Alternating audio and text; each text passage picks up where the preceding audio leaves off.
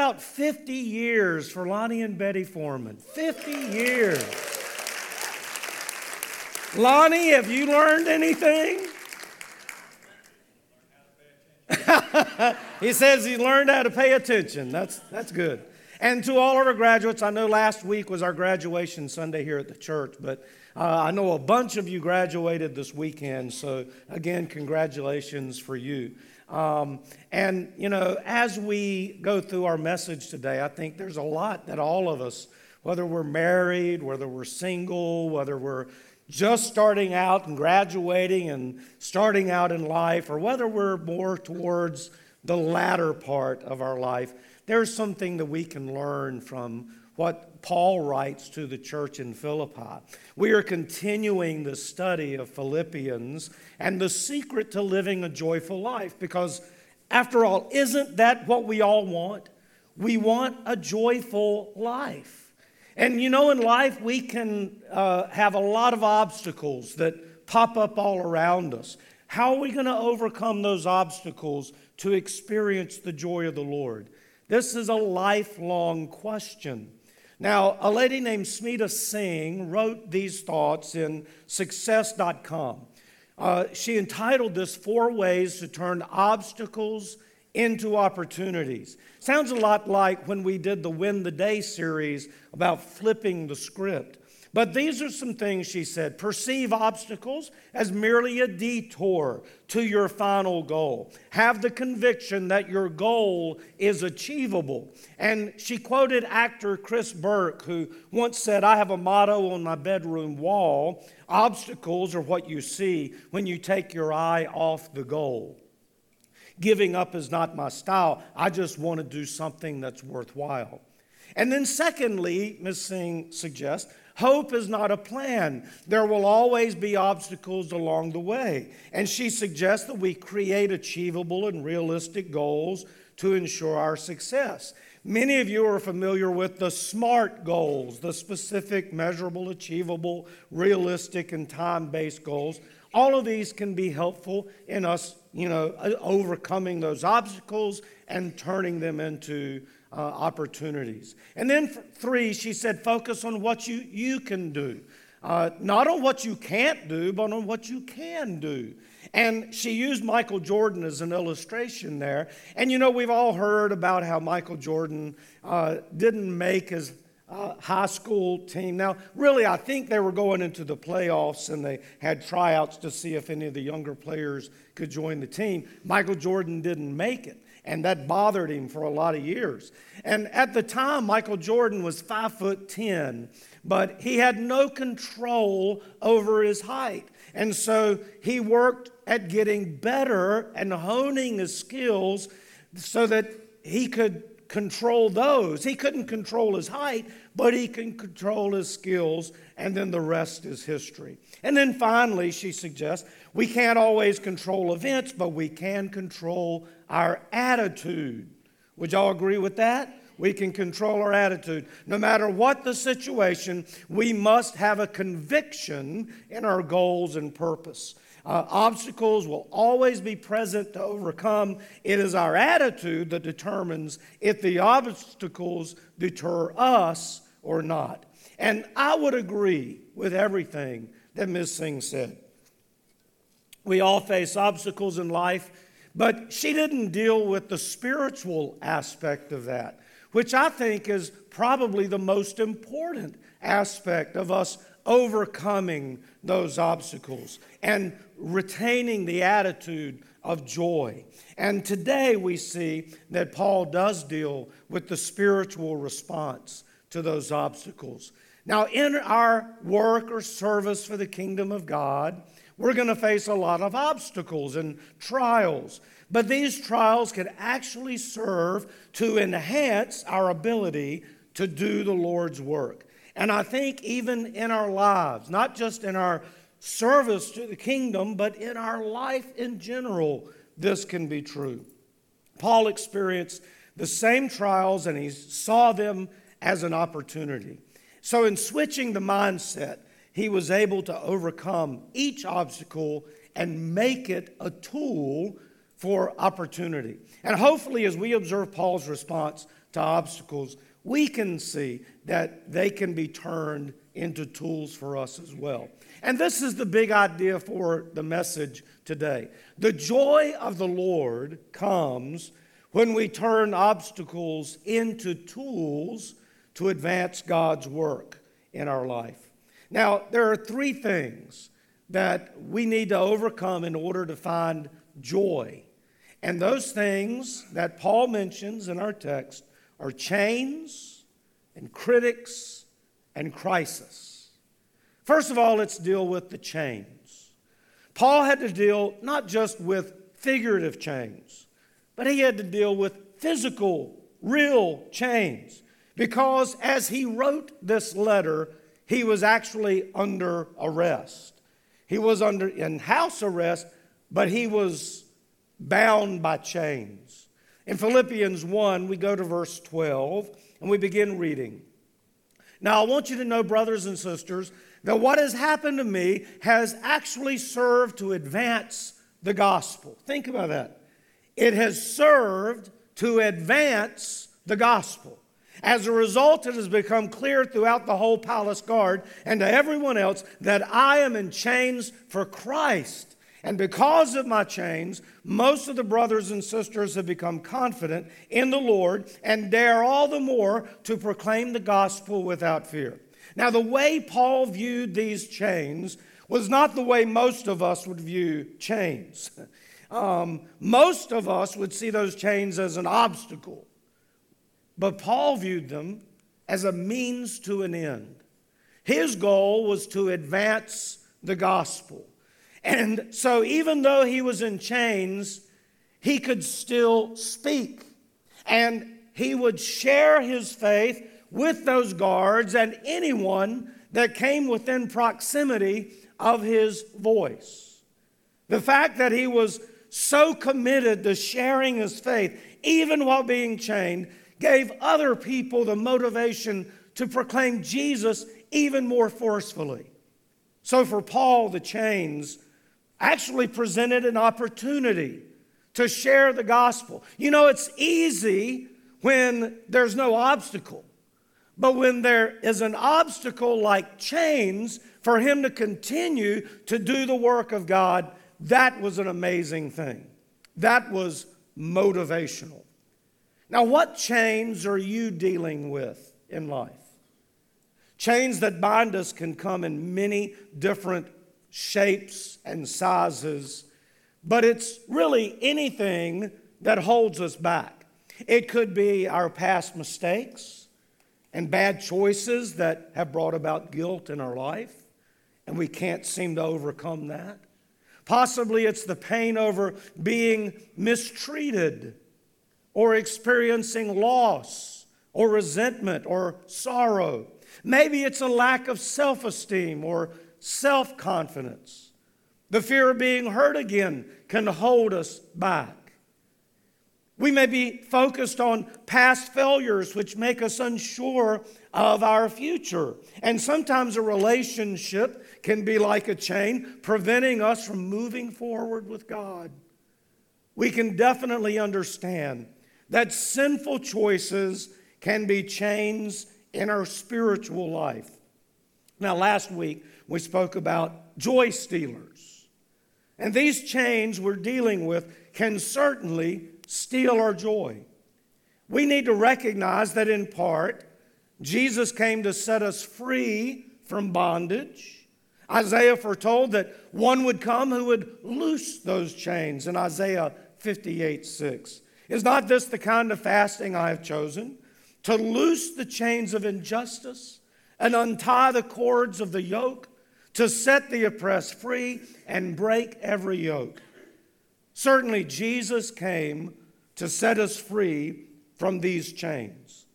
But even while we're dealing with those chains, God can use us in a powerful way, just as He used Paul.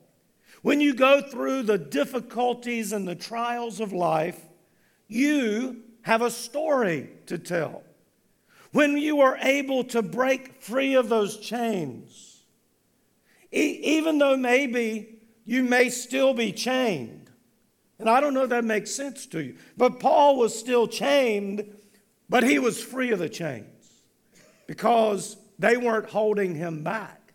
And whatever those chains are, if you can be free of them mentally and spiritually, you can have a story to tell. And others need to hear that story.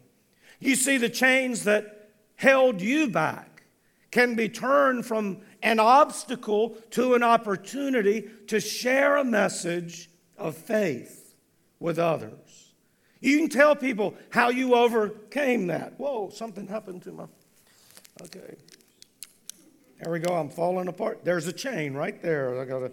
Uh, if they can see us dealing with real life issues, but also holding on to faith with a, a, a deep, abiding joy. I'm not saying that we act like we don't have problems, but we can help them. We can actually help them uh, become confident and proclaim the gospel without fear. The gospel is the message of freedom. And by flipping the script and seeing the chain as an opportunity, we actually break the chain's power over us. We use its lessons to uh, help others, and in so doing, we discover that the chains cannot keep us from joy. They cannot defeat us. We can join in the process of freeing others like we have been freed. Paul overcame his chains, but he also overcame his critics. If you noticed in life, there's a bunch of critics. People always want to criticize, always want to find something to complain about. We mentioned last week how sometimes people can bring us down. They can be those joy stealers. People can be a source of undermining the joy of the Lord. And Paul had to deal with some folks who were not his fans. They actively campaigned against him. But he took a different view than most of us would. Let's read verses 15 through 19. Is it true that some, it is true that some preach Christ out of envy and rivalry, but others out of goodwill? The latter do so out of love, knowing that I am put here for the defense of the gospel. The former preach Christ out of selfish ambition, not sincerely, supposing they can stir up trouble for me while I am in chains. But what does it matter? The important thing is that in every way, whether from false motives or true, Christ is preached.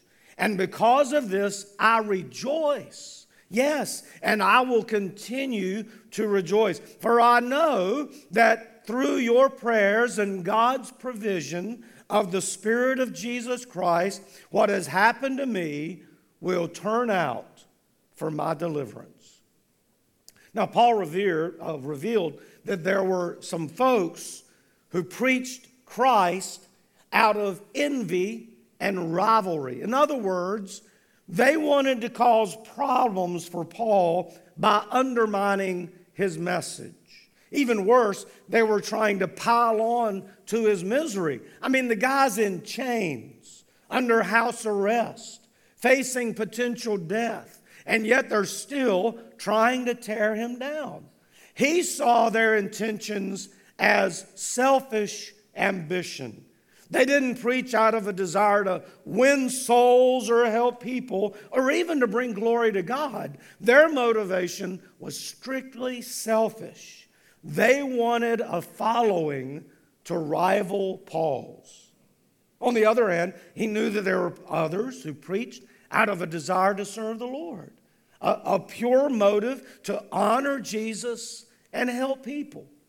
Paul would have every reason to be bitter about those selfish preachers, but he again chose a different view. The way he looked at it, it was at least Christ was being preached. No matter if they tried to undermine him or create problems for him, at least Jesus was being spoken of. Even in that situation, Paul found a reason to rejoice. Instead of seeing these other preachers as obstacles, he saw them as an opportunity for people to hear about Jesus. He could set aside his differences for the sake of Christ. Now, I want you to think about your own life. Is it your critics that are getting you down? I, uh, and I think everybody can raise your hands. This isn't anything bad. How many of you have ever been criticized? Raise your hand. Looks like about 100%, okay? Uh, did that make you feel good? No. It doesn't make us feel good. And you know, we live in a time when people will say whatever comes to their minds. Uh, we, we do not live in a civil society anymore. I mean, if somebody doesn't like where you're standing or sitting, they can get right in your face. And if they don't like how you're driving, they will, you know, have road rage. And they have no filter. On social media, people can say anything without apparent ramifications. And so bullying never stops. Criticism never ends. It is a constant. And so we need to decide how we're going to handle it. Because if you haven't been criticized yet, I can guarantee you this you will be. Am I right? I am right. Uh, will we see that as an obstacle? And certainly it is an obstacle, but can we turn it into an opportunity? In his book, Confessions of a Pastor, Craig Groeschel offers some advice on how to handle critics. Um, it's a fact, he writes, that hurt people hurt people. They usually dislike themselves and criticize others in a misguided effort to validate themselves. If one of these injured souls lobs a criticism grenade in your direction, diffuse it with understanding.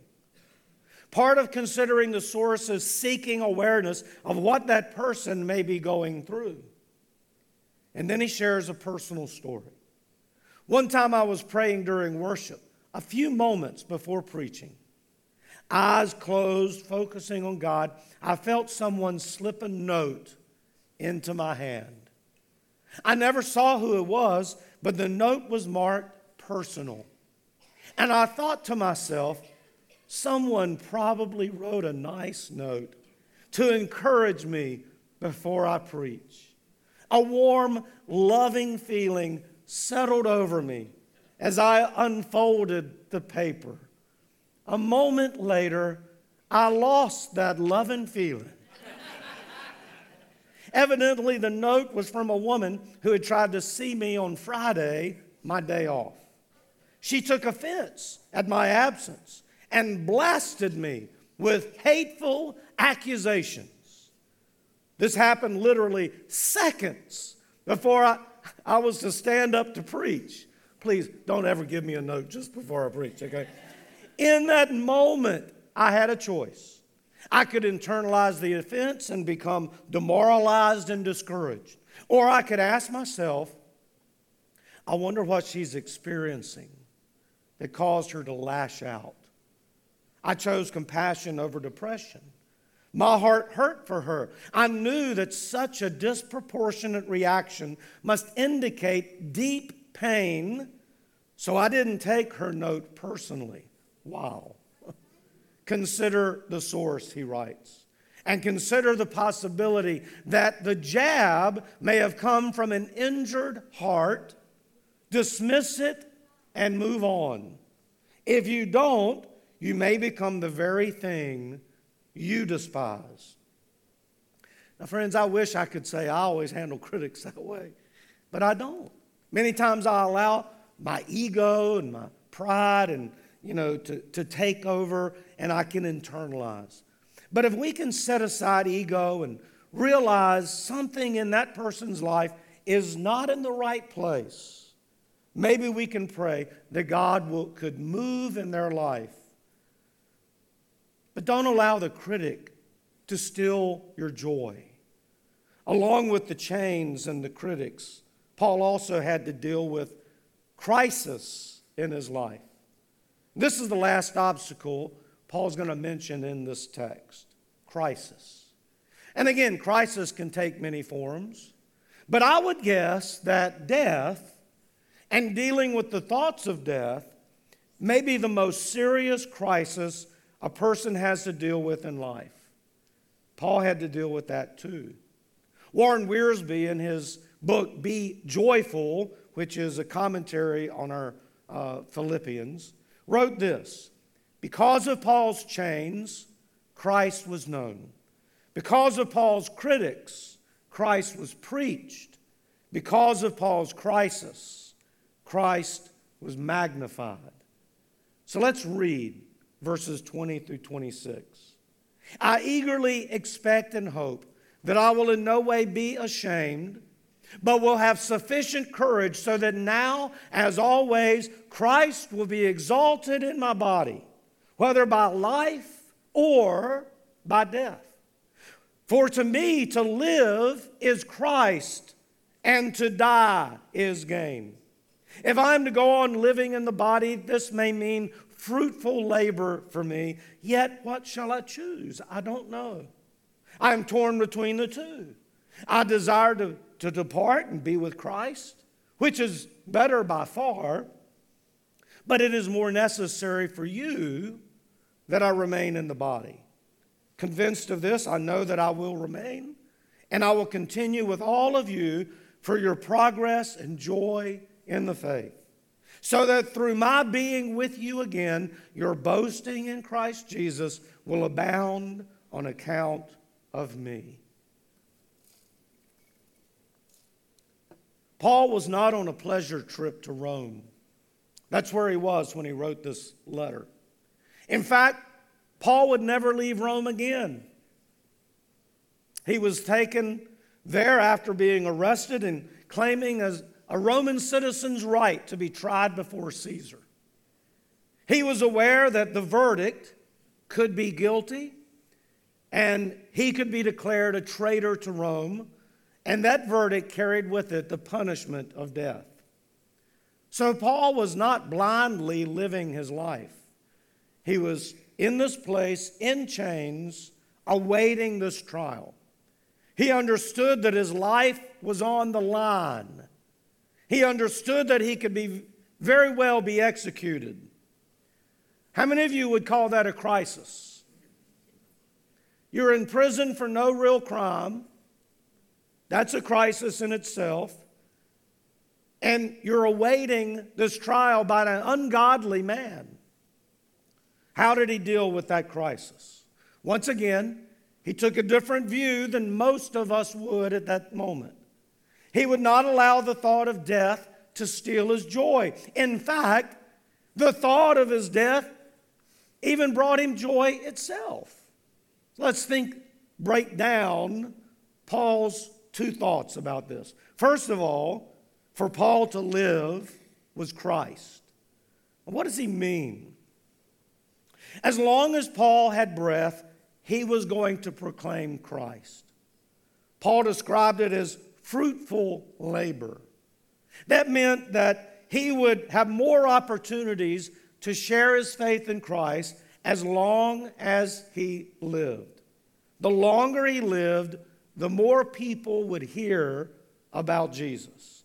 He believed that in that moment, God was choosing for him to live so that more people would come into relationship with Christ. Even the guards who were watching over him making sure that he stayed bound. He decided that as long as he lived, Christ would be exalted in his life. But then he shared that second thought. For him to die was his personal gain. He believed that death was just a step that he would take to go into the presence of Jesus. He was not afraid of death. Rather, he saw it as much better for him personally. He would no longer suffer, he would no longer have to deal with critics or chains or crisis. He would see Jesus face to face without temptation, or sin. Think of it no more concern about life circumstances. He would be in the presence of pure love. And so when Paul thought of death, he wasn't afraid. He rejoiced over what God had planned for him. Now, friends, I, I want you to think about the crisis. Whatever crisis, and it's probably not just one. I mean, we normally get hit by multiple crises in our life. Is it a health issue? Is it a scary diagnosis? Is it a fear of the unknown? About looking down the barrel of months of treatments that can have devastating effects upon the body? How about financial stresses? Would you say that's a crisis for many people? The loss of a job, the loss of income, not being able to put food on the table, creditors banging down the door?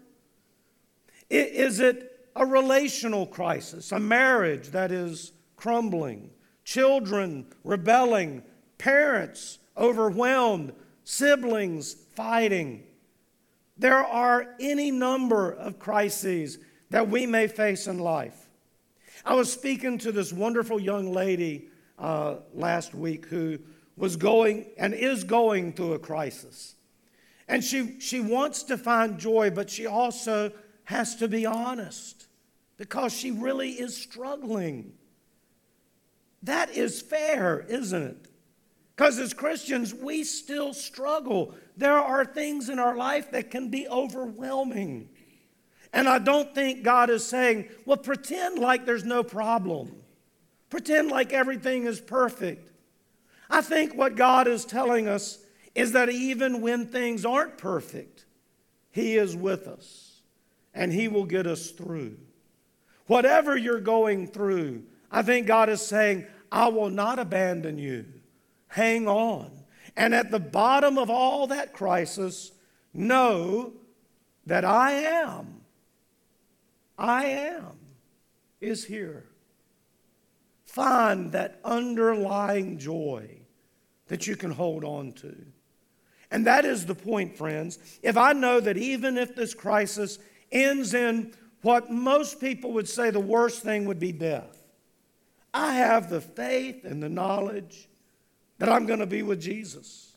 And this mess all around us can't touch me anymore. There is no crisis that can take him away from you as long as you hold on to faith. You can be honest with God. You can tell him how much it sucks to be dealing with this crisis. You can tell him how much it hurts you. You can even tell him that you're angry about it. I think God's big enough, He can take it. But just don't turn away from faith. Listen to what He's telling you and live your life in such a way that when people see you, they want what you have. Not the crisis, but the Christ. They want Him. Ronald Rolheiser wrote this Crises of every kind will find us. But these crises enter our lives not just as challenges to us to retain our balance and stability, but as invitations to stretch our hearts and minds.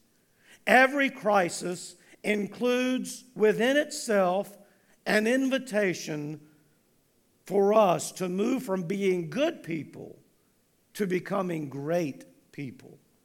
And I don't think he uses that great in terms of like, you're going to be known by everybody in the world. I think he's talking about being great in your character, in your heart, in your mind.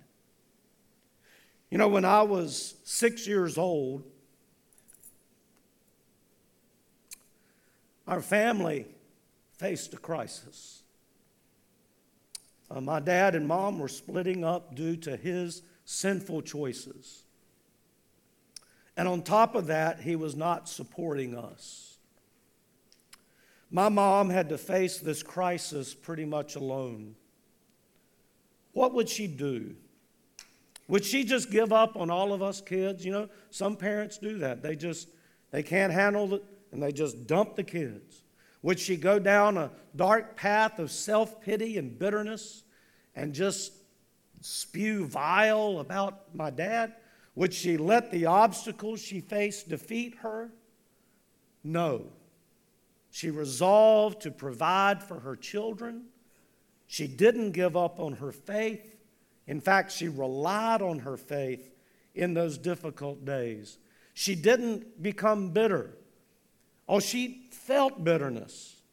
But she's told me that she had to let go of that bitterness, or she felt like she would never find joy again. I never heard my mother say a negative thing about my dad, even though she had every right to. My mom is the epitome of someone turning an obstacle into an opportunity. She worked hard to take care of us. We didn't have a lot, but we didn't know we didn't have a lot because we had a lot of love. She made the difference. Mom hasn't felt up to coming to church a lot recently, you know, getting through the COVID, and she's had cancer and one thing after another, and now her back and arthritis, and she just turned 93 years old. Isn't that amazing? But she's here today. She's sitting like there.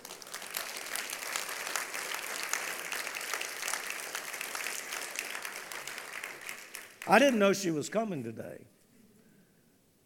But her back has been in so much pain. But she told me, she said, I can either sit at home with pain or I can get out and live my life. And she said, I'm going to church today. Mom, you are the superstar of my life. I want to thank you for showing me and our family the joy of the Lord because you showed us that we should never give up, we should always hold on to faith. And that's made a difference in my life. And friends, whatever you need to overcome, the Lord will give you the strength to do it. Is it chains holding you back? Is it critics' discouragement? Is it a crisis crushing your spirit? Friends, seek out God's help in turning those obstacles into opportunities. The joy of the Lord is not far away. Father, we come to you today. And I know some of our folks here are really right in the midst of some obstacles, whether they are chains or critics or crises. Father, help us to to turn our hearts and our thoughts and our attitudes around so that these obstacles can actually become opportunities for us to share your word, for us to help others, even. Instead of stress or sorrow or struggle, we can turn these into praise for you. Thank you for your grace and your mercy. Help us use our struggles to help others.